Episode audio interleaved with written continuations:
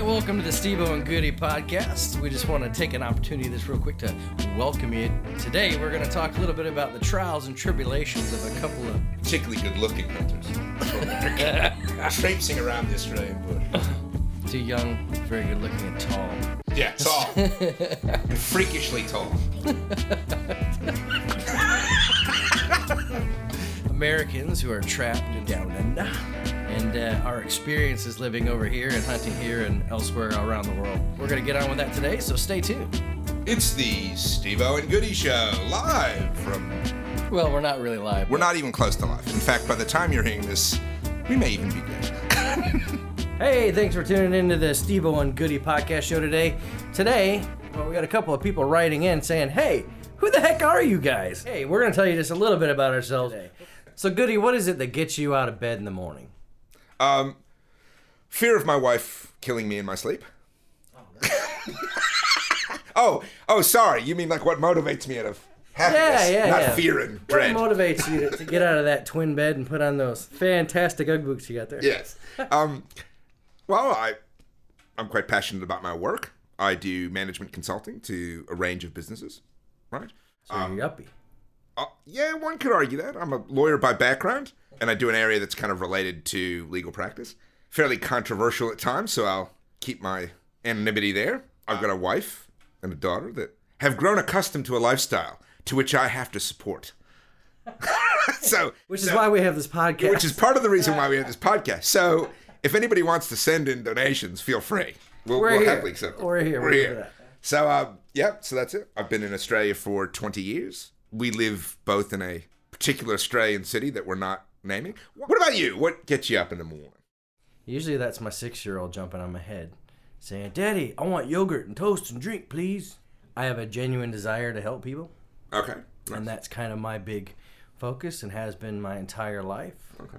Which is why you're studying what you're studying. Why don't you tell everybody what you're studying at the moment? I might actually start a little before that. So, worked full time on an emergency medical crew, ALS ambulance for fire service, and worked part time for police department. So, being a service person has always been guess, part of my DNA. I want to help people. So, what are you studying now that's going to help people? Education. And we went to this discussion before about studying Yeah. archaeology. Let's take it easy there, Indiana. yeah. Just So settle I'm, down. I'm studying to be a, a school teacher. Okay, lovely. Look at this. Yeah. Interesting. And what? Um, Paying it forward, you know.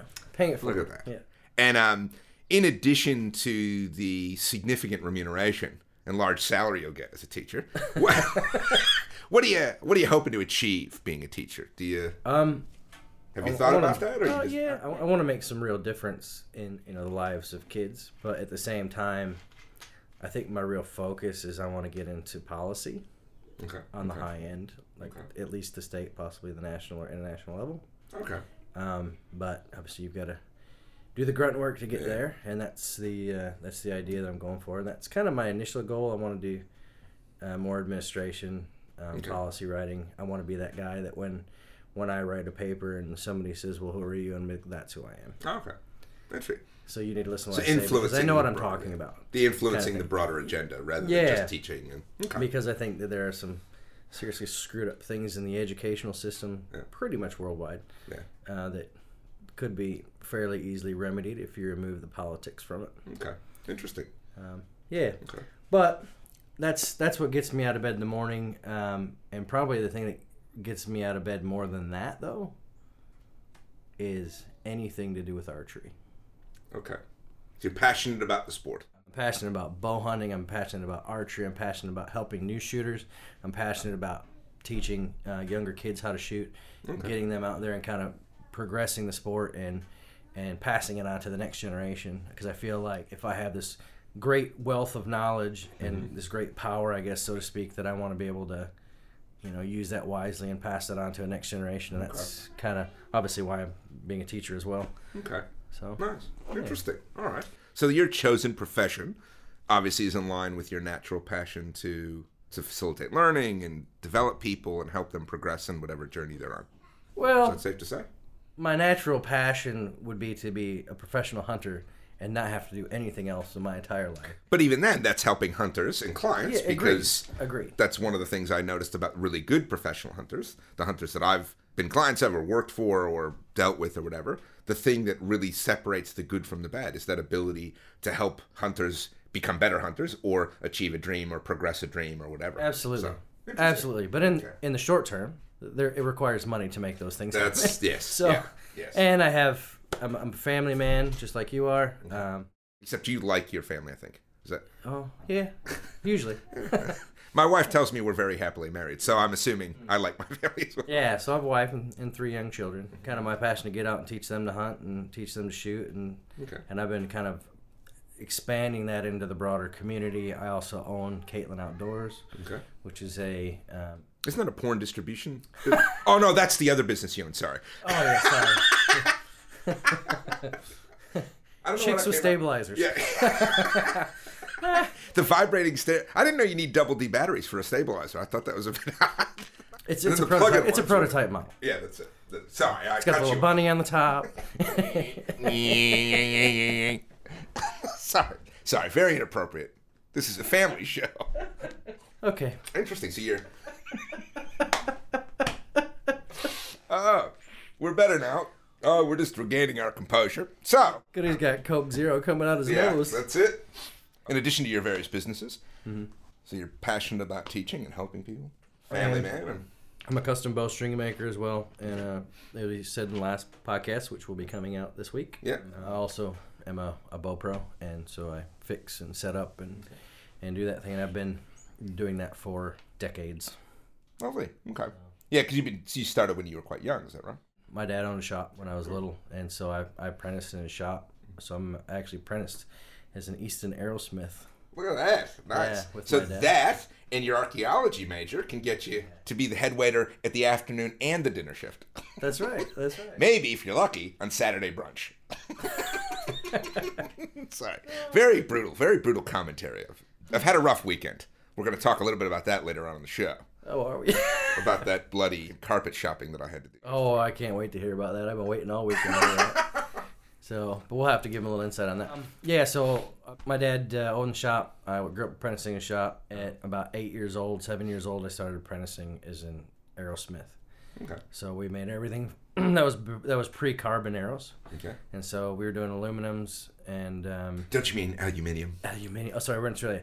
Aluminiums, and then um, we also did cedar shafts as well. Wow, so yeah, we for the did- old traditional guys. Yeah, so I do custom. Nice. Yeah, I do custom fletch. Do you do the wraps? No, you know, I do crests custom. I do custom crests, so like with Oh, a wow. paintbrush, the whole Stuff? Get the whole shebang. Um, and that's what I started learning to do when I was really young. Okay. So we did the dipping and the cresting, and uh, so that's where I started. And then I started obviously working with with the old man and learning the ins and outs of bow mechanicness. Nice. Nice. And uh, yeah, And so, in terms of um, hunting, just because this is a hunting show, in theory, hunting podcast, favorite type of hunting? favorite type of hunting is definitely bow hunting. Okay.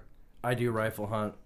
Um, I'm not overly opposed to crossbow hunting, Mm-hmm. though I personally don't feel that that's archery. Okay. I think it's- it's, Ooh, uh, very controversial. yeah, that- Look at that. I'm not against it.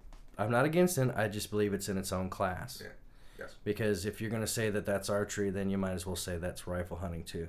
Because it's kind of right in the middle. I think it needs its own class. Mm.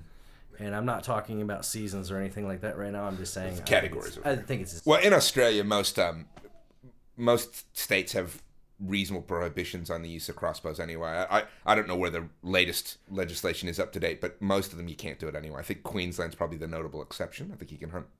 You can hunt with a crossbow in South Australia right now, but they're on. But it's got some It's weird. in cl- legislation right now okay. that they're trying to make it illegal to use a crossbow here. Well, well, they and they're trying to make it so you have to have a right a gun license to have one, well they have in, in New South Wales, which is another whole argument Yeah. for the reason it should be classified differently. Well, the, if you if you make the argument that the lack of requirement to draw it and hold it, hmm.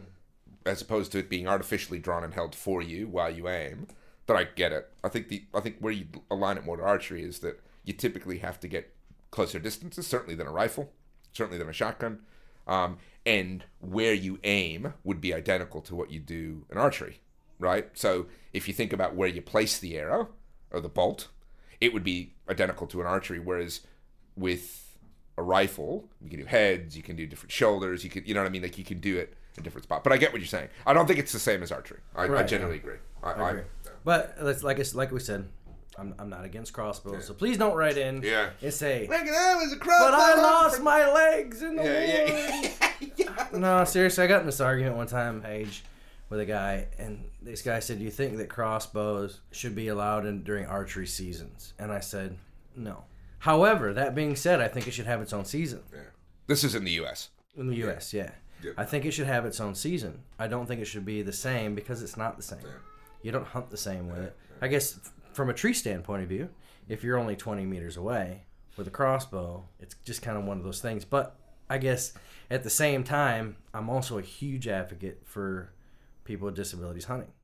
Well, and, and the other thing I see with with crossbows on a on a similar thing is new hunters. So I've had a number of because I own a crossbow. I've actually had two since I've moved to Australia. Got the prohibited weapons permit in New South Wales, and I've owned it in another state that we may or may not live in.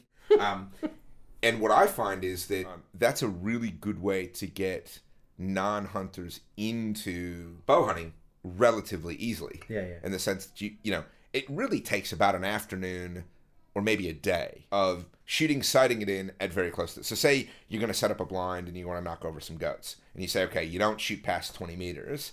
I think you can get somebody with decent eye-hand coordination can get competent with a crossbow in a day at 20 meters. Not not further out, not at weird angles, nice broadside, whatever.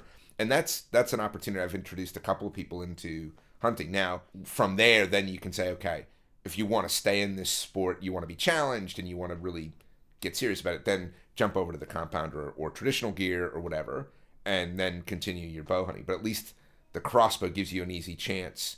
So I've had people from interstate that say, "Oh, look, I'd love to go bow hunting with you," and it's not like I can hand them the bow and they can shoot it, right?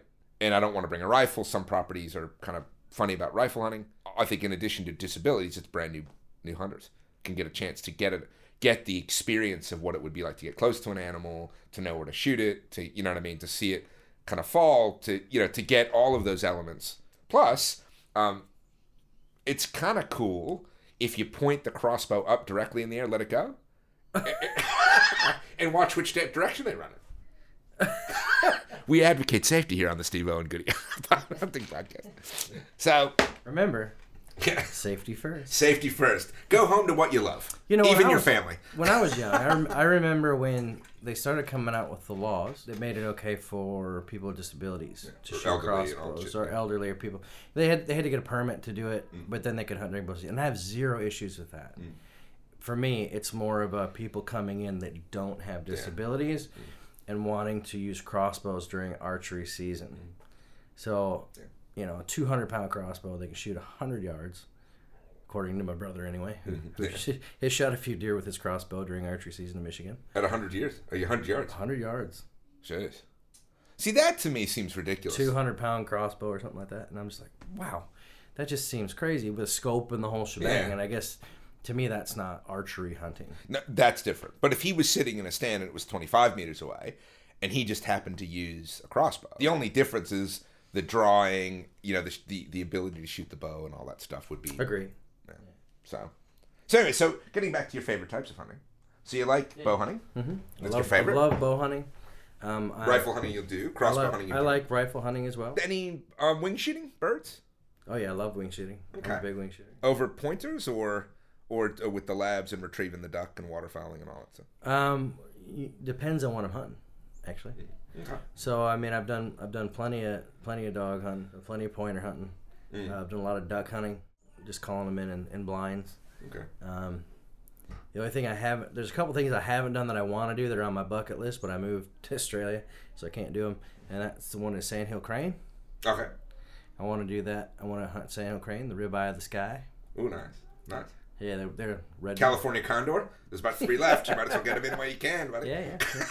yeah. but um, um, I We support the protection of endangered species here at Steve O and Goody. as we said before, I'm keen to try pig dogging, but it hasn't happened yet. However, we do have a, a guy who is a pig dogger coming on I'm the show looking forward in, because the- I've the got near a, future. I've been fairly critical of pig doggers in the past within a within the appropriate context. So if you want to hear this crazy story, I have a super go at Goody. It's- Make sure you stay tuned for very that. excited, very We'll- excited. We'll, we'll announce that when, when that comes out. There's one thing on my bucket list that I have not been able to get out of my head, Mm. and there's only one place in the world I think that you can do it, and it's Mm. Saskatchewan, Canada. Okay. Ooh. Okay. It's just been on. It's a. I saw a video when I was a kid, and the dad's shot. My dad shot me. I play on the TV because I always had Wow. hunting videos playing on the shop TV. Jeez. And I just saw it one day, and I'm like, oh, I want to do that, but there's only that one place Wow. in the whole world. I think that. You, Well, some bloke didn't some guy who was a hunter out of Michigan. He was sponsored by was it Under Armour, and they got a somebody got a hold of him killing a bear with a spear, and he lost his sponsorship from Under Armour. I can't remember the guy's name, but I remember it was a big deal. And, and the problem, and the response everybody had, and the problem everybody had with him losing the sponsorship was well, it was legal. I'm assuming that's where where he did it. So very controversial sport. Very. Well, uh, I guess for me, I, I don't really care what anybody thinks about it because I'm not doing it for them. I'm not Yeah. doing it for a sponsor. That's something that I've wanted to do for yeah. 20 plus years. Yeah. As long as it stays legal, I'll do it eventually. And that they're totally ethical too. I mean, they're crazy ethical kills. But granted, I did just watch somebody do it the other day on YouTube, Mm. And he was on the ground, like he was like spot and stalking Wow. with a spear. Okay. That idea I don't like. Why is that?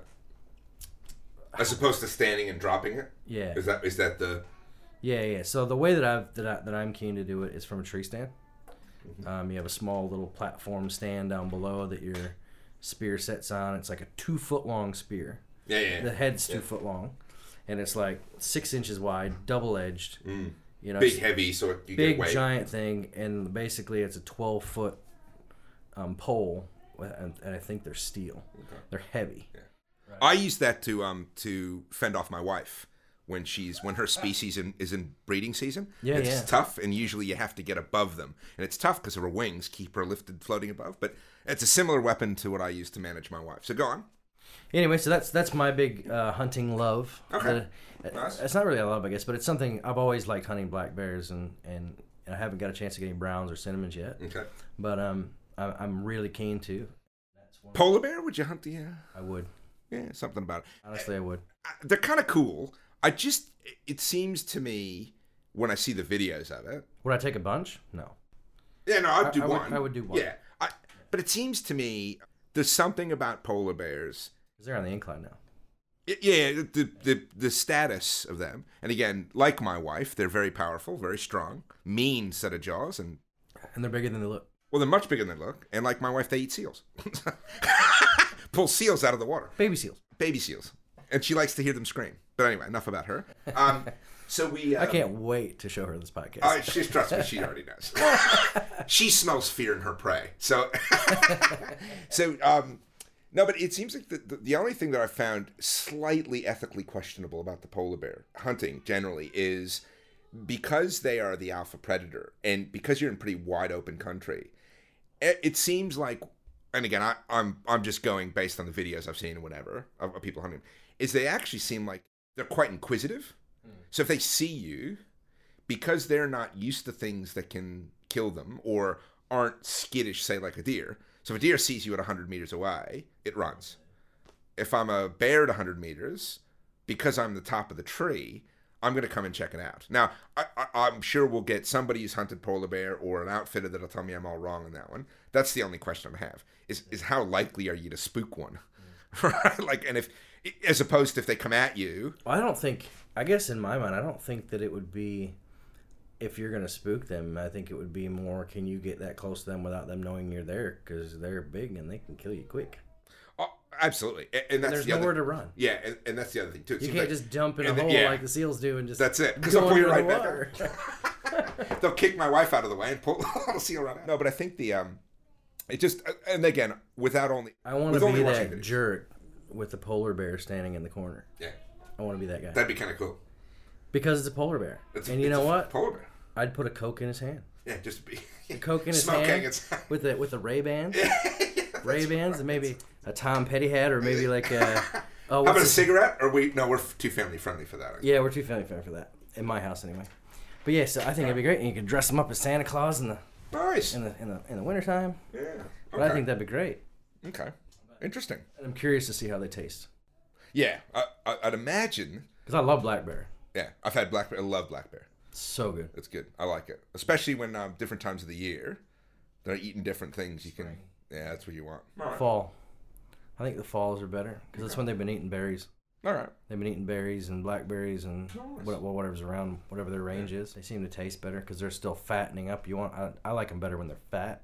Yeah, the fat, yeah, the fat helps. Spring the- berries are still taste alright. They're lean though, but they're aren't real lean. Yeah. yeah.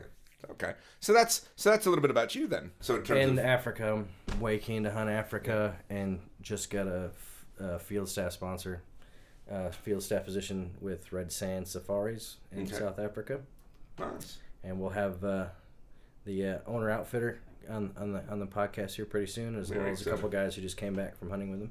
Nice. So some some good stuff to come in the Steve and Goody Show in 2018. that's right. That's it. Here you go from South Africa. So Goody, how long have you been hunting? I've been hunting for about 20 years. So I didn't grow up hunting. My favorite type of hunting is bow hunting, obviously, given the fact that I do it every weekend in terms of going to the archery club. Am I particularly good shot? No. no, I've got the eye hand coordination of a duck on acid. But I've also uh, come to appreciate that the best part of bow hunting really isn't the shooting. For me, it's spotting and stalking. It's being able to kind of get into the environment. Um, so I love that. Um, I've been fortunate to have hunted on three continents now. Um, have probably taken a few hundred animals, probably a couple dozen species across all those continents. Um, have um, have gotten into rifle hunting a little bit lately, probably in the last maybe two years. I've spent a bit more time with rifles, um, and that's usually I'll go to a, a place, hunt with the bow for you know a day or two, and then maybe take a break from it for the afternoon and see if I can do some some shooting. Um, again, my rifle shooting is comparable to um, my bow shooting in terms of um, on the range. It's bloody awful. um, but what I've been able to do is um, discipline myself to not shoot beyond my range, so that the the offset for my bad bow shooting, right, is I typically don't shoot beyond 30, 35 meters in, in a bow hunting situation, and more commonly, much more commonly, I'll shoot at 20 meters or less. So if I'm at 25 and I think I've got another five, I'll take it. I don't care. I'd rather let the animal go. My ethic is a little different in terms of what I want to do professionally and personally. So for me, um, it's not about helping others. It's not about kind of that's not my thing. It's actually really about helping myself. So you're selfish. Yeah. so it's really about focusing on me and my needs. Um, in my career, in my education, has been centered around that. So while I'm significantly less noble than you are, um, I think I offset that hopefully with my hunting ethics, where I focus more on disciplining and kind of quarantining my worst behavior. I think you're noble. I think you're just noble in a different way, though. Okay. Because personally, because we've we've been friends for a long time now. For a while. Yeah. Um, and for me, I think your nobility lies more in your loyalty to your friends. yeah. Because you are you are a guy that if if somebody's your friend, you will bend over backwards. I, I, that's probably a fair assessment. And I'll I'll share a little personal story if that's Oh, okay with you. okay. Yeah. Yes. So you know, um, so I got hurt pretty bad a few years ago, Yeah. and I was struggling, and and I ended up losing my job, which is Oh, the yeah. yeah. the- This this is why I'm back at university. yeah. and I was struggling for finances, and you said, "Hey, I got a little job that I know you can do. Yeah, that's right. Can That's- you can you come around, and I'll pay you to do it?" And that that made a huge difference. I mean, there were some bills that got paid That's nothing wrong that with we, that, that we were struggling to pay. Yeah. So. I- Yeah. I know you're. I know I'm not the only guy that you've helped out like that as Ah. well, which we won't talk about that one. But right. um, yeah, so you know, I know that you're genuine, and there's a reason everybody likes you, and well, so you're, you're, yeah, the noble fellow. I'm getting all misty eyed here, but um, I'll stop it. Tell me more.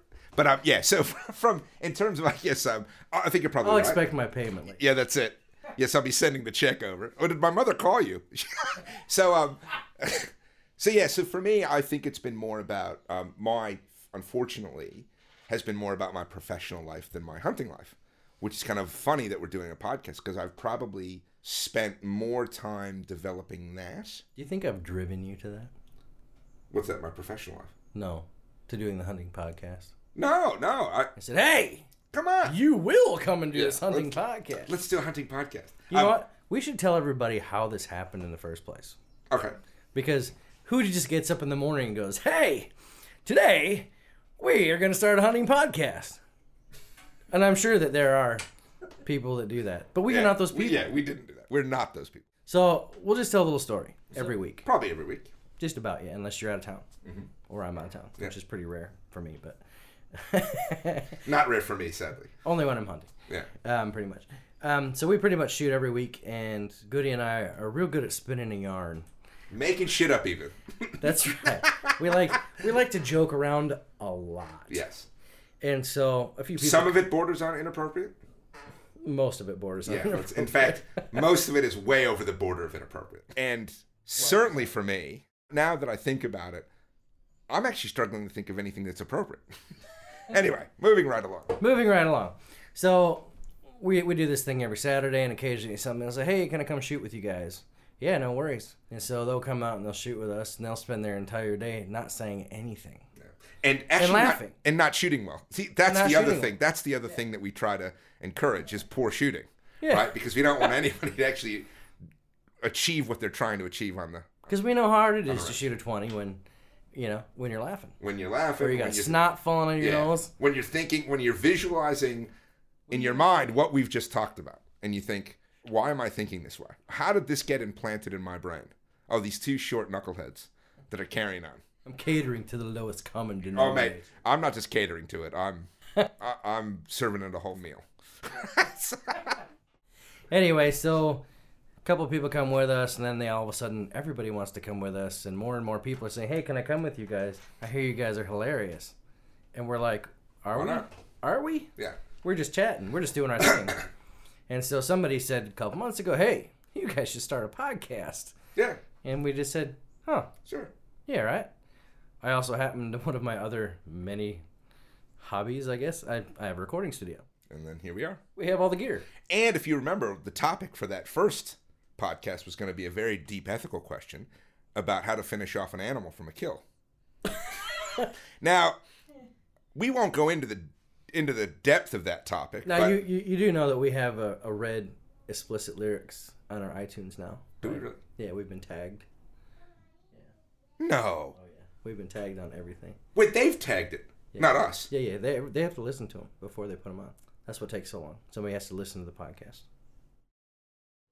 What? So if you look on iTunes, we have a little red square with a white e in it, and it means that we have explicit. Stop it. Yeah, We've been censored, man. we've been censored. Down with the system, man. We haven't been censored. We've been rated. Rated. We are rated now. We're like rated R because we we have we have some. Well, Or M. well, let's just be honest. You're filthy mouth.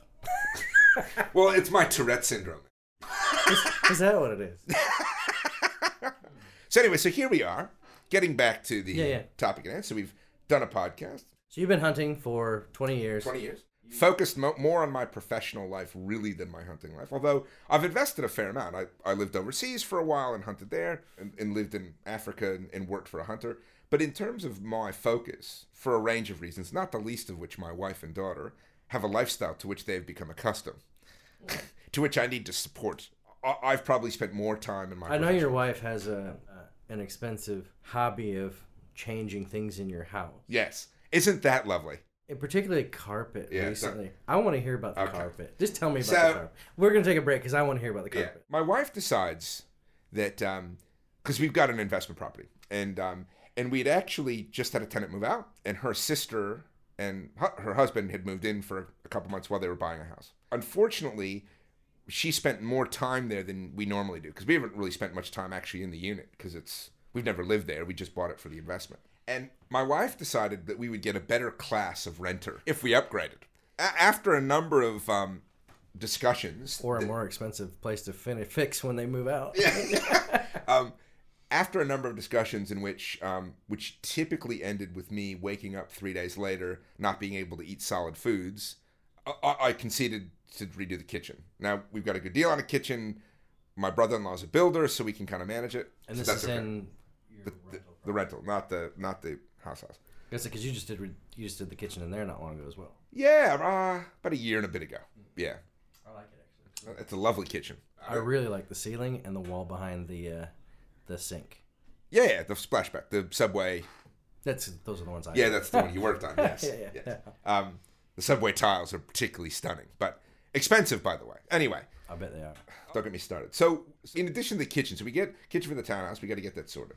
Then she says, you know, I don't think the carpet's up to scratch, and we've got to change the carpet in the lounge room. So my wife then decides that we need new flooring for basically the whole unit, except for one area of the kitchen that's tiled.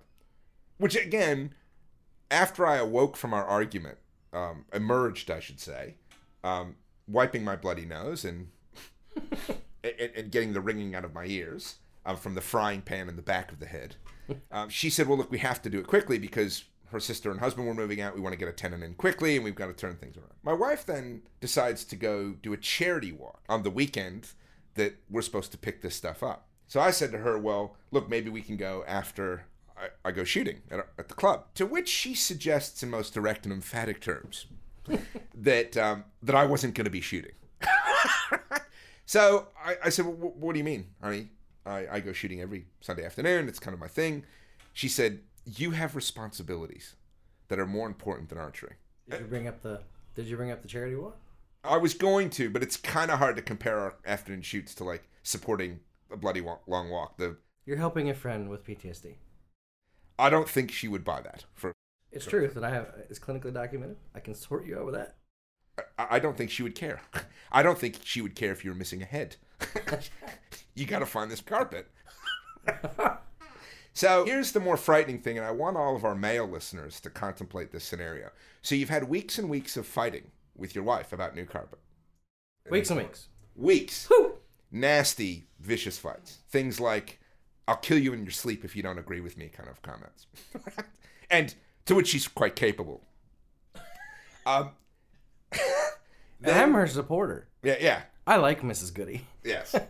I don't know if I do, but other people do. Other people tell me she's lovely. My view is it's a deceptive facade. She's my buddy. So that's only because she hasn't. Yeah, that's only because she hasn't smelled out your weakness yet. When she will. so anyway, she said she. Uh, so I want you to contemplate this to all our male listeners. You've been arguing with your missus for a number of weeks over the carpeting. You finally agreed to get the carpeting. She then says on the day you're supposed to go to the carpet shop, "I'm busy. You go." To which I then say, "Wait a minute. You want me to get the carpet, but we haven't agreed on the color." Then she says the words every man fears. No, no, no. You pick out the carpet color. I trust you. oh no. Yeah. Yeah. You know what? Wait, Alarm bells are ringing, Willie. wait a minute. Here. Wait a minute here. I know what happened in your own house when when your house was getting redone. Okay. And I know how adamant a very specific blue needed to be. The door needed to match, match the, the light lights. Yes. and, and all that. And I remember a color not being quite so right. Yeah. Yeah. And I remember what happened, the this, the conversation, because Mrs. Goody told me about that he had to come back and repaint things, Yeah. things, and I was like, oh. And so now in my mind, I'm like, Yeah. oh, So, so I have the fashion. you se- must have done okay because you're still alive. Yeah. Well, we, it hasn't been installed yet. right? Has she seen the color? no. Oh, Yeah. So we're. I'm still living on borrowed time. but on the bright side, at least she doesn't live in that house, so it's not as big. She'll remember it every day. She'll take a years photo. from now, yeah. she'll Babe, be we'll be not, We won't remember each Hey, other. Goody, Yeah. remember back 90 Yeah. years ago She- when you were a butthead? She will be 90 years old. We won't remember each other's names, but she'll remember that I fucked the carpet. I'm just telling you. Anyway, so she then says to me, "Oh no, I trust you, and you can pick the linoleum for, or the vinyl for the floor." Again, um, I was struck with a sense of fear and desperation that I haven't experienced since I think I almost got hit by an 18 wheel truck when I was young. I, I just remember that sense of fear and dread, thinking, I'm never going to get out of this alive. I then proceed to the carpet shop where the guy serving me is a 19 year old kid. See, I was hoping for like a 50 year old woman who's redone a bunch of houses, who knows all the different colors, who can tell me the difference between a lime green, antelope green, whatever that is, right? who can. right? So, like, what is it, 1974? well, honestly, like, I don't even know. So, he actually did an okay job, but he kind of looked at me weird when I said, Well, I'm not really sure what my wife wants. And eventually we got to the point in the conversation where I said to him, I know what you're thinking. You're thinking I'm some kind of pussy because I'm afraid of my wife. And I said, How old are you, kid? He said, I'm 19. I said, First of all, I've got shoes older than you. Secondly, you're going to be about oh 10 to 15 years from now, and there's going to come a point in your life where this this day will pop up in your memory, and you remember that old American bloke that came into the shop who just wanted to get out of there alive, and you'll say, "I understand now.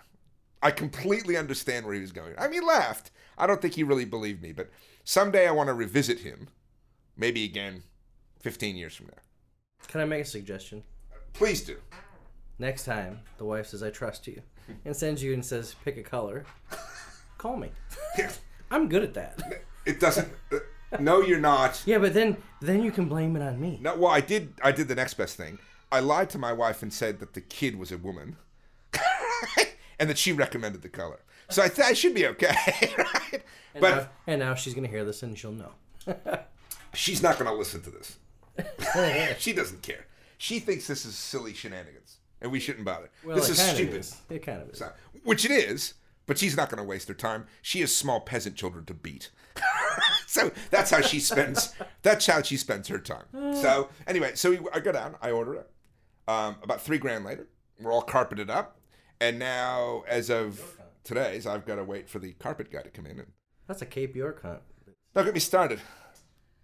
And here's the funny thing: we did it to get a better class of kind of renter because we had a, a renter previously who was a single mother, actually, kind of a weird story. She had a couple of kids under five. She was a single mom, and I got the sense looking at the kids that they weren't from the same dad. now, I- I didn't have any genetic testing available, but I would suspect that she um, she got help from the government, and she probably wasn't too fussy as to who she spent her time with. And so we wanted somebody a little bit better because the we had renters before her that were much much better. Like, Well, it sounds like you just need to do a better job of vetting. well, the problem is that when you yeah, but we didn't get a lot, so we were a little desperate, and we think what had happened was because it was a bit run down. Like to be fair to my wife, it was a bit run down, needed a bit of a freshen up. Now I would have thought a coat of paint or some new curtains would have been fine, but no, apparently we needed carpet. Yeah, the most expensive thing to do. Yeah, yeah. I'll, I'll why don't we put a jacuzzi in there while we're at it? And um, so, anyway, so we, um, so I, I went through that experience, and my view is, uh, it's not fun when your wife leaves you. High and dry. Well, because again, if she genuinely did trust me, I wouldn't worry, but she doesn't. I know she doesn't. She knows it. I know it. I know what's going to happen. She's going to see the carpet and say, "Why pick this color?" And I'm going to say, "But you trusted me, and you left it up to me." And she'll say, um, I don't anymore. Yeah, and she's gonna say, "Y- "You know that's bullshit. you know you can't use that excuse." We don't know what the charity was, but she was walking for Yeah, charity the, and bl- doing, the bloody long walk. I'm happy to plug. it. doing good things. Yeah, You know. to offset all the children that she's eaten. I love you, Mrs. Goody. You've got good things going on there. Proud of you for doing such good charity work. Yeah, so her and my daughter are important parts of my life as well. Mrs. Goody has hunted, and she's actually got a, a really nice kudu. Um, Is that the one in the trophy room? yeah, that's the full mount. That's yeah. beautiful. Yeah, it's lovely. It was a great shot. You know, it's funny. She's one of those people that um, has done really well in hunting. Good shot, good eye hand, and Just not into it. just not into it. She, she just- haven't caught the bug. Now, most people, like they go on a hunt, you get them out in the bush, they love it. She just didn't, and it was kind of funny because I suspected she would. I thought, Was that a spot and stalk? yeah, it was all spot and stock. Yeah, That's right. Because you didn't you say she got really close? uh, from for a rifle distance, yeah, she had about 100, 100 meters. That's not bad That's not bad, and it was kind of for a first time hunter. yeah. And then she got a blesbok at um, eighty meters out in the open. Nice. So yeah, and it was a really, really good stock. Like that was really bloody impressive. I was really impressed with her on both hunts. But again, and she's taking goats, and she just doesn't care. Like again, if I had if I had done that well my first time hunt, I'd be hooked. I already am hooked, right? I didn't do well on my first time hunting, and and I don't get it. But the good news is she kind of understands the importance of hunting to me, so she kind of gets why I need to go. Right? It's not a big deal. Um, but in terms of getting her out, 'cause my other strategy was to get her out so that we could go more often, right? Like my view is if if she comes, then I can go hunting more. Yeah, yeah. And the truth is, she's not the problem. It's my career that's really more my limitation. isn't that the truth? Yeah. We've had that problem with the podcast. Yeah, like I can't, like I just yeah. So in terms of my priorities, if you ask me what gets me out of bed, what gets me out of bed really is at this point building my career, but trying to balance family and my passion for hunting. I, I'm very passionate about it. I think there's something magical about hunting that you just don't see in any other discipline, right? and in it in there's an element of competition there's an element of beating your environment having an adversary in the game you know all of that stuff plus a set of rules Have you ever dreamed of hunting Africa, but you thought it was just out beyond your reach? Red Sand Safaris is situated in the heart of the Bushveld in the Limpopo province of South Africa. With plentiful hunting opportunities in the African bush, along with its diverse bird life and natural beauty, Red Sands is a must for any adventurous hunter. Red Sands boasts a wide range of game, from the smallest and tiny of steenbok to the mighty and dangerous Cape Buffalo. At Red Sand Safari, they not only cater for rifle shooters, but they also cater for the bow hunter. So no matter what kind of hunting you're into, they've got you covered. All you need is a spirit of adventure and good aim. Welcome to Red Sand Safaris, where professional hunter and outfitter Neil Becker will work with you on a personal level, one on one, to make sure that you have the exact hunt that you are looking for. If you're keen on getting this Africa dream going, contact us directly at contact.rssafaris, all one word, at gmail.com. And remember to leave us the country that you're living in so that we can get you out the correct brochure and price list. Is it time to make some dreams happen? I think it is. I'll be out there next year. Will you? For you, you've always said that it's all for you. It's all about getting as close as you can. yes yeah For me, I mean, I guess I like to get close, but that's not really a thing for me. what, what what is then what's the thrill of the hunt for you You know, it's it's a hard thing to describe. I think. try live on the I'll, I'll try. I'll try. Um, I think I like knowing. I like the. I like the knowing that I've outwitted something. You know, like kind of like you said. I, I do agree with that. Kind of feel like I've outwitted the, you know, my my prey, and I've gotten in close. So I guess I like the idea of getting in close and and and beating my prey, and you know, on their own terms. And I, I guess I like that about it. But I know for you, it's like get as close as you can, and a lot of guys like the kill. yep The Yeah. kill doesn't do much for me. I don't. I don't get buck fever really. Mhm. Um, now I'm not saying I will never get buck fever Mm-hmm. because I know guys who don't have buck fever, and then there'll be that one animal Yeah. that gives them a buck fever like crazy, and they can't stand up. Yeah. They're falling over. They're shaking yeah so that's bad. it And I'm sure that when I get to Africa, that will be that will probably be one of those when I see something that's just that big, because I know the animals It was are spectacular so much thinking, big. man or even a polar bear maybe, you know, someday, or a bear. That's You it. know? yeah But um, yeah. So I mean, I think that's it. I know for me, like, like I can just give an example. Just the other weekend when I was hunting, um, I shoot a goat, and then my heart was beating absolutely normally. Nothing had changed. They took like ten steps, and then they dropped. Mm, mm. Now, when they dropped, I started salivating nice because there's one in the freezer. yeah You're gonna be delicious in a pot roast yeah, yeah. in my slow cooker next Sunday. yeah. You know? Nice. So I guess that's that's kind of it for me um, for that. But See, because I think that the the kill to me is essential, but it's not why I do it. yeah, It- yeah, It's kind it's kind of a weird thing. There was a great yeah, that's what I mean. so, so what was it? There was a Spanish philosopher, double barreled name. Uh, I can't remember his name, but he said, I, "I don't hunt to have killed, I kill to have hunted." And it's the idea that well, we don't have to kill something, or it's not about killing something. That the killing is an essential part of it. So I've had people kind of speculate, like non-hunters particularly, and those who are probably a little more against it, but not full-blown antis, that have said to me, well, why can't you use a paintball gun? Or why can't you do some equivalent of a green hunt? And I think that's a legitimate question, right? Um, if it's not about the kill. But I think it would be a two dimensional experience.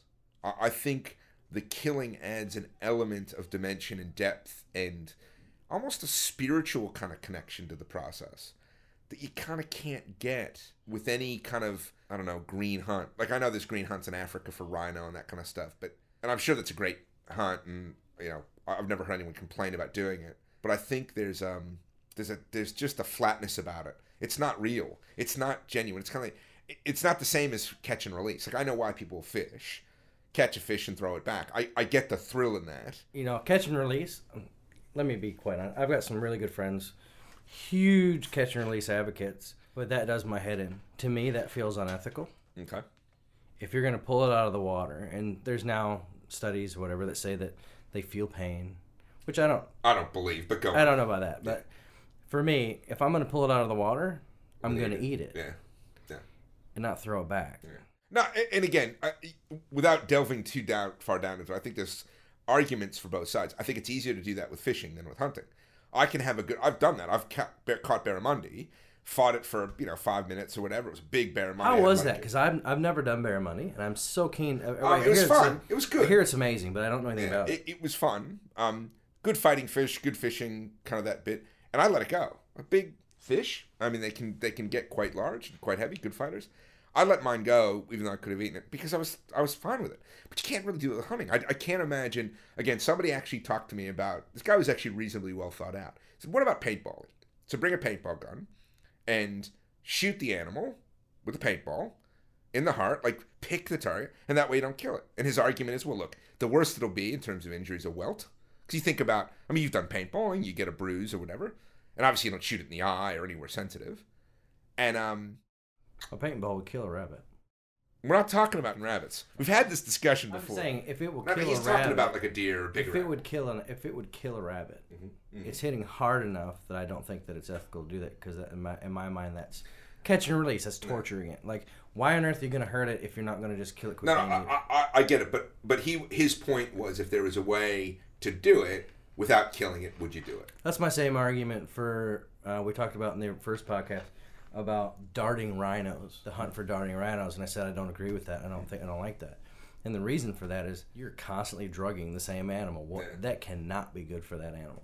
That- And I guess to me that feels worse than killing it. I I guess the, the other way to think about it is then to, to make his argument or his discussion a little bit more easy to kind of hmm. eliminate the pain bit. If you could shoot it with a laser that didn't hurt it, so you had to hit it in the heart or something, or outside of the body and the heart, Yeah. and that was testing your, adding all the elements of the hunt, testing all your skill, but not killing the animal. To me, it's still there's a spiritual element that's missing. Yeah. It's it's not the same if you don't kill it. So Let me- I- I- that's just my view. Let me just ask you one quick question Okay. before we go on. You're talking about like the spiritual element. I don't know about you, but when I take an animal, I spend a little time with it. After you know, when it's laying there on the ground, I spend a little time with that animal. Mm. Yeah, What what what do you do? I um I, because of my faith, I, I thank God. I'm, I'm quite adamant about that. I, I view that as a blessing from God. Um, I generally spend a bit of time in terms of um, kind of respecting the animal in a way. It, it's an adversary, it's an opponent, and it lost. And especially if it was a quick, clean kill, which I you know I always strive for. Kind of like in a boxing match. Afterwards, you go Yeah. up and hug the other guy, even though you've been deal. pounding each other in the face for. Yeah. So what do you do when you say you spend time with it? What do you do? I- I'm, I'm very similar to you. I, I thank God for it, and I know we you had a go at me about this in the last podcast, but I, I actually offer up tobacco. Okay. Well, I carry I carry a small pouch of tobacco. Okay. uh, when I Interesting. hunt. Put spirit to help it to go on, and Isn't that funny? Wow. Okay. yeah. Interesting. So I'm I'm the whitest Indian you'll ever see. yeah, you're as Indian as I'm tall. Anyway, yeah, yeah. so let me ask you a couple questions. So how long um, have you been hunting? I've been hunting for thirty-ish years. Okay. Most of your life. Yeah, I've been- Significant part of Yeah, life. a significant part of my life. I've been um, I've been I've been hunting in general probably thirty-three-ish years. Okay. I've been bow hunting for about thirty. Okay. Um, I've been rifle hunting for about 27, 28. So that's a little different because most people start rifle hunting and then evolve into bow hunting.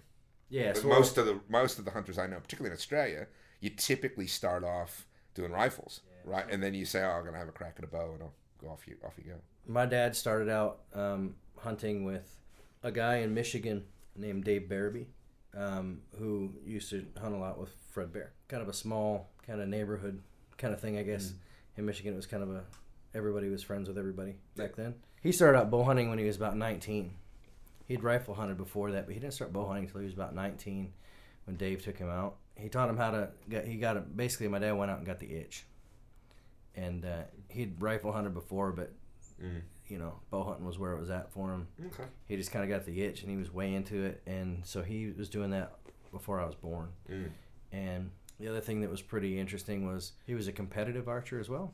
Okay. He so he was into- into the. Yeah, he got Into into, comp- yeah he got into competition archery, and he was doing. Um, I remember when I was young, he took. I remember if he took state or second place at state in men's division, which was pretty big deal. Yeah, that's, you know, that's back then. bloody impressive. Well, it's pretty big deal now. I Yeah. guess still, but um, yeah. So he was a competition shooter. Uh, got me into shooting competition when I was little. So I started out shooting. I mean, I'd shot 22s. I think I think I shot my 20, first 22 with the old man when I was probably two or three years old. Yeah. yeah You know. That's it. That's it. But um, yeah, so he got me shooting archery real young. I won my first uh, uh, competition for Christian Bowhunters of America Mhm. when I was five, Okay. and so I won won that for the Cub division. Oh, nice. So yeah, so I think I was four, five, and six when I won those. But getting back to the, the, the competitive archery scene, Yeah. one of the things that I think is a bit different between the US and, and Australia is there's a lot more bow hunters that go into the competition scene, mm-hmm. right, than here. So if I if I go to a, a target club, archery club, you know, the straight FITA, shoot at 40, 30, 50, whatever, um, and this the big target, the big Olympic targets and all that stuff, almost none of them are hunters. Which is kind of interesting, and the reason that that's so interesting is I actually because I know because I'm friends with the largest suppliers in the country, Mhm. and I am a supplier. Um, I know what the demographics are. Mm. and 90% of bows sold in Australia are hunting bows. Mm. They're not tournament bows. Isn't that interesting? And but but if you go to any of these any of the target clubs, you'll be under the impression that target archery is the only thing that's big in this country and bow hunting's not. Well, I don't know that it's not big. I just think it's it's very bifurcated. You, you've Yeah. got target people and you've got bow hunters. But I mean, some bow hunters compete particularly like in 3D and But field out of like 90% of people buying hunting bows and the other 10% buying target bows, Mm. right? A lot of the guys that have target bows also have hunting bows. But again, I don't see that. My experience has been again. If I think about my just experience going to different clubs, so I walk, I, I rock up to our club, which is a field club, and I'd probably say 50-50 hunt. Maybe a little more, but let's call it 50-50. But probably 90% want to. They don't have a place to go. No, no, And that's something yeah, else. I- well, no, but, you know, I, I challenge it. I actually disagree with that. I think it's probably 60-40 of that scenario. Yeah, I think yeah. a good 40% of, of the field clubs, they don't want to hunt. They want to compete in field archery. They like field archery compared to hunting, right? Because I personally only know maybe maybe ten people at our club that have never hunted and have no desire. Yeah, and I, I, I- I probably know more than that. Anyway, but then if you go to the other side, if you go to a target club, and I've been to a number of that in the city where we live, I've been to a number in other cities, and I would I would say, out of that population, five percent have an interest in hunting. Yeah. The rest are pure target, and in some cases, I found, in some cases, there's an antipathy toward hunting, in the archery world. Mm. In the ta- in the target archery world that there's an animosity toward it. And i couldn't really figure out why. I don't know if it's a oh i just look down on them because they're a different discipline or because i actually don't like the fact that they hunt of our um so again that's my experience with um the target scene here was i don't get that from the us i mean the target clubs that i've been to i think yes there's clearly a target scene yeah yeah. but if you look like if i look at the um But most The of these US tar- the most US of those Olympic target team. guys are hunters. Well, that's what I'm saying. If I look at the U.S. Olympic team, for example, and then you kind of read a little bit about them, invariably they hunt. Whereas I would argue most of the target people in Australia that I know or know of or have some, you know, some familiarity with, they either against hunting, in some cases staunchly, or not interested. Because I know the target guys. I know quite a few target guys in the U.S. Hmm. I know quite a few high-end target guys in the U.S. Like guys that who are top of their game and people know who they are. Yeah. Like I'm first first name base with these guys and and they're all hunters. Yeah. Ulmer. And I'm sure that there's some, Yeah. there's got to be a couple of them that aren't, but um, pretty much all of them. Like when you think like uh, Dee Wilde, um, Logan, and Reo Wilde, the whole Wilde family basically. Um, you look at like Levi Morgan, and we could just go on naming these guys all day long, and almost all these guys started out hunting. I know a couple of them started out shooting target, but only because they were too young to hunt. So that's see, that's kind of how long you've been hunting, and that's who taught you to hunt was the old man. Yeah, In terms man. of, I guess, The old man taught me how to hunt. Yeah. Which I think is probably not uncommon, right? Not in the states, I don't think so. No, it's probably common here as well. Those who hunt, it's typically dad that took you out, or Yeah. but usually it's some relative who owns a farm. That's kind of what I find. That I, you know, Uncle Fred had a farm out in Whoop Whoop, and we went out there and shot kangaroos. That's typically the first rabbits and kangaroos and all that stuff, and then eventually they evolved into it. So tell us about your first hunt then. So proper, your proper first hunt. So the old man's kind of helped you shoot. You got into shooting. You were interested. How old were you? Um, started small game and really young, but I'll just No, no, no. We're not let, doing Let me that. finish my sentence. No, you're not doing the. So I I, started- shot a chipmunk out the window. How about a proper hunt? there was a sparrow that was sitting on my mama's planter. Anyways, I started out small game hunting, but I'll move on. yes, Which is moving why- right along. Let me finish a sentence and you'd have heard it. we'll move on to I stepped on an ant on the way to the toilet. we're gonna move up to my first whitetail deer. Okay, Look at you. not my first hunt, but we'll call that my first. That's called the first time, man. My Nobody's first, gonna audit we'll us. call it my just first tell us deer the hunt. first time. We're gonna call that my first deer hunt. Call it whatever you want. Let's just move on. I didn't want to die here. Yeah, so my first hunt, um, 12 years old was the uh, legal hunting age in Michigan. And uh, so I'd gone out, spent quite a bit of time out with my dad. I sat in a tree stand tons of times. Um, but the first time with a bow in my hand with a broadhead ready to go was out with the old man. We were out on this property and um, they put me up in the condo. Ooh. And they called it the condo. It was a tree stand that was basically a platform. It was built between four trees. Oh, nice. It was huge. You had a toilet, kitchen. No, but it actually had a recliner up there. Nice. Little cable TV. I didn't sit in the recliner, but there was a recliner up there. Somebody just had it up there. I don't know what the deal was with that, but they called it the condo, and we were up there.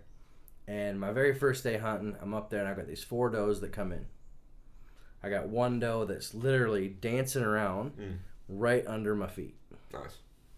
Could have shot it six ways from Sunday, no issues. Mm. The other ones are kind of dancing around. The farthest one out was at about 25 to 30 yards, kind of standing behind a tree.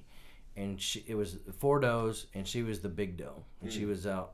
So that's about 21 meters for our Australian friends. Yeah, yeah. And so I was like, I want that one. Okay. I could have shot the ones underneath me all day long. But you wanted a challenge. But I wanted that one. I wanted the big one because I'm hmm. like, that's more meat in my freezer. Mm-hmm. And that was the idea. And so I let the other ones run around, and hmm. that one never stepped out. And something off in the distance, I think one of the other guys we were hunting with in a different part of the woods somehow spooked him, and they took off running, so I didn't get a shot. So I come home from that hunt, and I'm talking to my dad. My dad's paramedic at the time, so uh, we were, we stopped at the station, and this guy was talking about it, and with my old man, and they said, "Well, how was your first day hunting?" And I said, "Well, yeah, it was all right." Did you see anything? I said, "Yeah, I saw four. He goes, well, "Why didn't you shoot it?" And I said, "Because the big one didn't step up behind the tree." And he goes, "So were you shaking?" No. Was your heart just racing? No, not at all. wow. And so, So you're fairly confident. I was. Well, I've been shooting for years, Yeah, so you weren't worried about it. Yeah. and I'd been up in the tree. I'd watched my dad shoot lots of deer, and it was it wasn't a thing. I guess we're, we're sitting there talking to uh, his friend. His friend gave me the the nickname Iceman because I must have ice running through the old veins, just like my old man. And that Nice. and that and it stuck. So Okay. I mean, you know, there's a select group of people in Michigan who've been calling me Iceman for years Okay. because I just don't have that affinity to shaking and Okay. getting crazy about it. Next day, we go out and Dad had to work in the morning. Obviously, wasn't old enough to drive, so I had to wait Dad to come home. We went out hunting for the evening. So we went out, got up in the tree stand, and, and before we got out there, my dad says, I know that you're keen to shoot the big ones, but if it's brown, it's down, it flies, it dies. And so he said, But how did what, what does the flies that dies mean? because it's, it's just kind of a saying that has always been, But is that for that's not for deer, it's for ducks. Or it's for anything. Okay. Yeah, yeah. It's brown, it's down, if it it's flies, feral, it it's dies. feral. Yeah. Okay. Yeah, so you know, If it's down, It's if the it's argument- it's, it's the- it's the Not argument- cheesy. It's the argument of the meat hunter over the trophy hunter. You know, it's brown, it's down, it flies, it dies. If it's brown, I flush it down. Go on. Okay. Sorry. Sorry. Anyway, so I'm sitting up there in the tree stand and I hear something coming through, and I see this doe come through. Mm. and it's one of the does I saw the night before. It's not the big one. It's one of the probably the second largest one. And I said, well, it's brown. It's down. Down? Brown is down. And Brown it went down. So it was out there about Bam. uh, 16 yards, Okay. I believe. That's about what? Thir- uh, let's call it 14 meters. I think that works out. Pretty small anyway. Pretty Short close. distance. Yeah, it's really close. But you know, I was a young kid. I had a 35 pound compound. Right. That's it. Thwacka. Yeah. So she came in, drew back the old pin, had the old Cobra dot pins. You remember them Yes. with the, the painted tips? Stop it. man. Yeah. Oh, man, I remember And, those. yeah. And uh, yeah, so I pulled back and looked through the old peep sight and just put it on the spot, and just released, followed through, and stuck in probably about four inches, and she took off with the arrow banging around inside her, four or five inches somewhere in there. And she didn't go far? Uh, whitetail deer tend to do a half circle, Mm. and probably less than a hundred yards from That's where I was. That's lovely. So I shot it, pss, pss, pss, and it's the you know you know does anything that knows like as they're running and, and they're shot and they're dying, and uh, so then I had I hear this crunch crunch crunch, this like startled crunch crunch crunch after all this noise and movement, right? And this buck Of course. comes of out. course, yeah, yeah. This buck comes out, and he is 18 yards from my stand, Wow. and I only had one tag. Wow. And it Let me was- guess. Was it a 85 20 point. It wasn't an 85 pointer, Yeah. but it was Yeah. a nice eight point. See, that's it. Nice four by four, Yeah. depending on where you live. Nice. So nice eight point, and it was like it wasn't like a, a mammoth. Had a but it- birthmark right over its eye. Yeah, know, like, yeah. It was at the right angle, looking at you. Exactly. Yeah, of course. pretty much, and he was probably. Probably the, the up to that date the biggest buck I had ever seen Of course. in the wild. It wasn't on TV. Yeah. Could I shoot it? No. Now, what the about worst your old thing man? is it was was your old man with your standard, or were you by yourself? I was by ah, myself. okay, that's so- why that's why I'm calling this my first one because this was my first time in the stand. Okay. Like the old man was in a tree stand not too far away. So, so let me ask you. So, so hold on, shifting gears. So we, so this buck comes out, and obviously you couldn't shoot it. Right, and he was on a path to come to me anyway. If I'd have waited, he'd have walked under me. Jeez. And so that was it was hard. It was So, hard. so how does so so think about your first hunt, right? And, and you remember it. I think we all remember our first hunt, right? I, I certainly do. I was older, but I remember it. Yeah.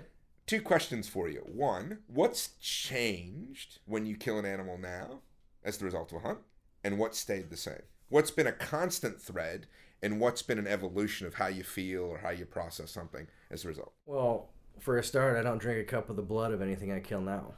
No, no, not, not none of the traditional stuff. I'm talking about the how you feel. Like, what is it about that experience?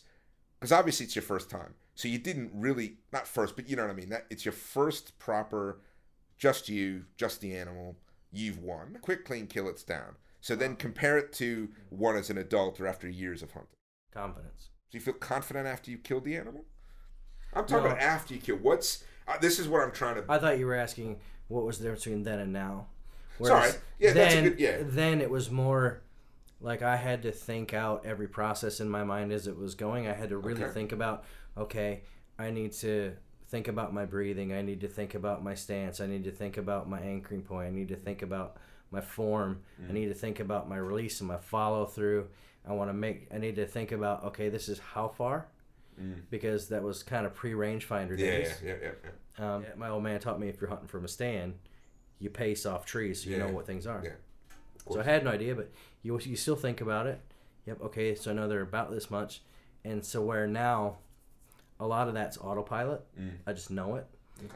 um, from decades of doing it. Okay. So So confidence in terms of the hunted stuff, but now after the animal's dead, or, or, or after the animal's been hit, what what's different and what's the same, and, and how you feel, how you think. Um, one thing that stayed the same is the smell, because Mm-hmm. I just I, I don't like the smell of, Okay. of gutting animals and Okay. It's not. I mean, I'll do it. It's Yeah. not a thing, but it's it's never something I've gotten used to. And and I used to work on an ALS ambulance, so I I know what it's like to smell horrible things in a confined space, and it's just something I never got used to. Okay. Um, against it, no, but I never get used to it. But um, I think What's changed? what's changed, um, well, particularly here in Australia, it's more about how am I going to get it out Mm. Mm. because you know back home you're usually not that far from your truck. You don't have to drag it that far. Yeah.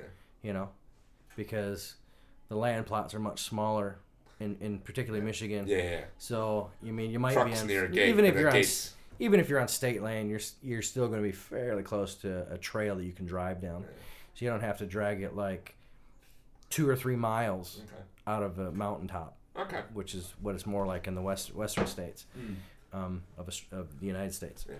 Um, so yeah, so I think more is how am I gonna get it down, in particular here, like on the last hunt, I shot six goats Mm. in 45 minutes in the same area. Mm. I'm like, okay, I gotta get all of these down. Yeah. So I guess that that's a big thing. Okay. But um, as far as like the spirituality side of it and stuff like that, is that, is that what you're Yeah, asking? yeah. Just kind of because if you think about it, you killed an animal. I think I appreciate it more now. See, and that's yeah. That's what I Um, wanted to hear. That that's I good did to hear. I did appreciate it then, but I think um, from the first hunt till like now, my first hunt I was more there was too many other things happening around Mm. to to kind of feel that. So, you know, Dad was you know because I don't know how I don't know how you, you've never you haven't done a whole lot of tree stand hunting. No, no, a little So, bit, not, yeah. Yeah. So when you like got say, you know, three or four guys hunting on the same couple hundred acres, Mm. you know, you're, you're usually within earshot. And so what we do is when you shoot, you start whistling. yeah. So some everybody knows that. Yeah. Well, you just do a whistle, you know, like a some kind of a bird whistle or whatever, because it doesn't spook out all the animals, but it um alerts the other guys that hey, I've shot something. Mm. Mm. And so what we would do is we would wait 10 minutes, then whistle. And that way, you know, if there was something else coming in, uh, you got that has, that animal has time to lay down and, and, and, and die and not get spooked. And so nobody's getting out of tree stands pushing it. On that first one, you know, I got dad coming. I got I mm. got his other buddy coming over. Because it's your first And they're like, "Oh, did you shoot one?" Yeah. and everybody's excited. Everybody's Yeah. excited. So you didn't have a chance to really absorb it, and you wouldn't. Have, and I don't know at twelve if anybody would have been mature enough emotionally to really grasp it. I, I think we all do to a certain extent, but I think, I cried. but that's different than. Yeah. I think now you can appreciate it more as an adult. Well, we all do. I'd like to think we've all emotionally matured from the time we were twelve or 13. I know the anxiety Mm. was a lot heavier. Okay. and not not like the racing like oh I killed something, but the anxiety of you know wanting to know that you, you clean Yeah, killed it and yeah. wanting to know it was down and because particularly in, in Michigan the area that we hunted anyway is very kind of thick deciduous trees. Yeah, so it would have been tough to. you, you can't see it from where you are. Yeah, So you're like, is it down? Did it keep going? I have no idea. yeah. And at that time I hadn't I hadn't learned to track yet, Mm. so it's not like I'd have found it on my own anyway. Yeah. Let the old man help you. Yeah, yeah. So I had to. So that was that was that was my first tracking, learning to track. You know, I learned to keep keep a. You know, my dad always said keep keep a roll of toilet paper in your pocket. Yeah. Because it's the turning of the colors time of the year, and so you got all these oak trees that are yellow with red splotches on them. Yeah. That's everything. Yeah, and so you just take a little bit of that white toilet paper and you touch it to see if it turns red Mm. or doesn't. Mm. So you know if it is or isn't. Um, so yeah, so that was my first experience learning how to track. So there was a lot. Of, I think there was just a lot more things I had to learn Mm. at the same time. So it was like, hey, you're doing a great job. I got people grabbing a hold of me and shaking me and walking around and like, hey, buddy, high fives and blah blah blah and Mm. hey, this time we got to track it. So here's how we do this and here's how we do this. And the entire thing was a learning experience. So then I got to the animal and, and I'd kind of helped Dad gut gut animals and stuff before, but this time he's like, it's it's your own. Yeah. See. You're doing this yourself. Yeah. All you, buddy. Yeah. All you. And oh, by the way, He, here's, by the way, he here's my was happy to stainless steel. Yeah. Coleman cup. You're gonna drink a cup of blood. Oh, nice. No, not an entire cup. But it was about an inch in the bottom of the cup. He's like, you got to you got to you got to do it for a kill. Yeah. You got to do it. That's funny. And just like Dad, Tr- tr- traditions. rabbits and squirrels don't count. Yeah. You know, just like you say. I, I don't want to talk about. the old man is a I'm getting fired up. Just getting fired up about these Yeah. rabbits. Well, you Yeah. know that's why our that's why our our podcast emblem is, is a It's a rabbit. bunny rabbit. Because I That's did that just to piss you off. Yeah, I, and you've done a good job. Yeah. Excellent. Okay. But now I think it's it's a, it's a bit different because now I'll spend more time with the animal. Mm-hmm. Um, I think on this most recent hunt, I didn't spend as much time as I would have liked, and I think it was dark and we had to get everything pulled in. And we had to get everything back down to camp, and we were just in a bit of a rush, Mm. and I kind of felt bad about that. Whereas mostly, Yeah. I'm the guy. I'll sit there for 20 minutes next to that animal if I'm hunting alone specifically. Yeah. I'll spend 20 minutes to half an hour just kind of sitting there next to it, kind of petting it yeah. you know, and you know, maybe a tear Fingering in a little bit, eye. maybe stroking them. You're nasty. sorry, sorry. Yeah, just fondle it a little bit. yeah, yeah, and and I don't even mean like pictures or you know posing it. I'll just sit next to it and have a moment. You know, I mean, hey, And that's important. I think there's an element of closure. Like there's an element of I kind of have to give the animal its due. and I, I, you know, like we we both agree that we both thank God, and you know, I said I offer up tobacco and and um, but for me, like I thank the animal. Yeah. While I'm petting him, I, I have a little conversation with him, and, it's, and it make me it probably makes me sound a little bit crazy, but Yeah. you know, I'll sit there and I'll just kind of stroke its head and its neck and just be like, you know, just you know, hey, thank you, thank you for for giving myself and my family substance. Yeah. Thank you for being a worthy opponent. Yeah. Thank you for you know Yeah, that's important. for being. Yeah. yeah. And I think because I hunt less for meat, I don't give thanks for the sustenance, but I give thanks for the challenge. So when I get a you know misty eyed or a little bit tear in my eye, it's not it's not because I'm sad that the animal's dead. It's that I'm a I'm appreciative. I'm happy. Yeah. I, I think there's thankful or that sense of there's gratitude. just a lot of emotion. Yeah. I think there, and I think that non hunters don't get that. Certainly anti-hunters don't. Particularly keyboard warriors. Yeah. They don't get that we have that kind of a connection. Yeah. They don't understand it. They just think that we're Bloodthirsty Cruel. idiots that kill yeah. kill things. They don't. Yeah, they don't get it. They don't. And that was the thing I was talking about before is that, that I think it was or something Garcia y Ortega was the was the name of the Spanish philosopher that talked about hunting, but he said I, I, I kill to have hunted, not I don't hunt to have killed, and or other way around. But you get the sentiment is that the killing bit is part of it, but that's not why you do it. And I think I think to what you're talking about is the same thing. There's an element of respect you give to an animal that that you've hunted. Whereas if you if it was about killing right if hunters were just about killing you know what we do? Go to the local farmer pay him for a, a cow and shoot it. And i've said that. I've, I've, I've used that exact analogy with a non of a lot of non-hunters that don't get it. And you'd still be more ethical than somebody that buys it from the oh, store. oh yeah park that aside. yeah that let's way. not go down that road but yeah but but in terms of the the bloodthirst At least you bit- know where it comes from, Yeah. and Well, but but again, on the bloodthirst bit, if that's all it was, man, it's a lot easier. I can get it done in an hour. Go down to you know, go down to Hahndorf. There's a ton of little small little cattle farms. Say, I'll hey man, I'll pay you a couple hundred bucks and I'll kill the kill the thing from the side of the the, fe- the paddock. So for me, I, I- I think they they've got to understand that, and they don't. I also understand if you don't hunt, it's hard to comprehend that. Because for me, I the emotional angle for me is that particularly with deer, not so much with goat and pig, but it's a beautiful animal. There's an elegance about that animal. It is designed um, either by God, if you're a person of faith, or if you're an atheist by nature, right? It's designed one way or the other by the world around it to be alert and to be aware and to stay alive. And there's something beautiful about that animal in doing that. And if you beat it in its own environment, there is something spectacular about that. But there's also no denying that it's a beautiful animal. You, you get a big, a, a rusa deer is the one that kind of sticks in my mind. Just magnificent animal. A red deer. I mean, there's nothing more spectacular than a red deer or an elk. Same yeah, yeah. difference, really. And just a majestic. they're they're, They're just majestic, majestic, animals, and and to kill one, there is an element of sadness, not because you killed it, but because there was something that was defeated I don't its know. own I, environment. I certainly feel sad for my legs and my back yes, because Because- you know it's coming. because I know that that's really not the end. That's the beginning. yeah. yeah. Well, for me, I get hired help to take that stuff out. So, so, so, and it's always a pain in the ass when you've got to untether its neck from the post, and I just find that particularly traumatic. Yeah, yeah. So I even, I don't even let them. I'm at that point where I just let the help. Hey, boys and girls, that's all the time we got for today, but we love having you listen to us. We love talking to you. So stay tuned for our next episode, and God bless.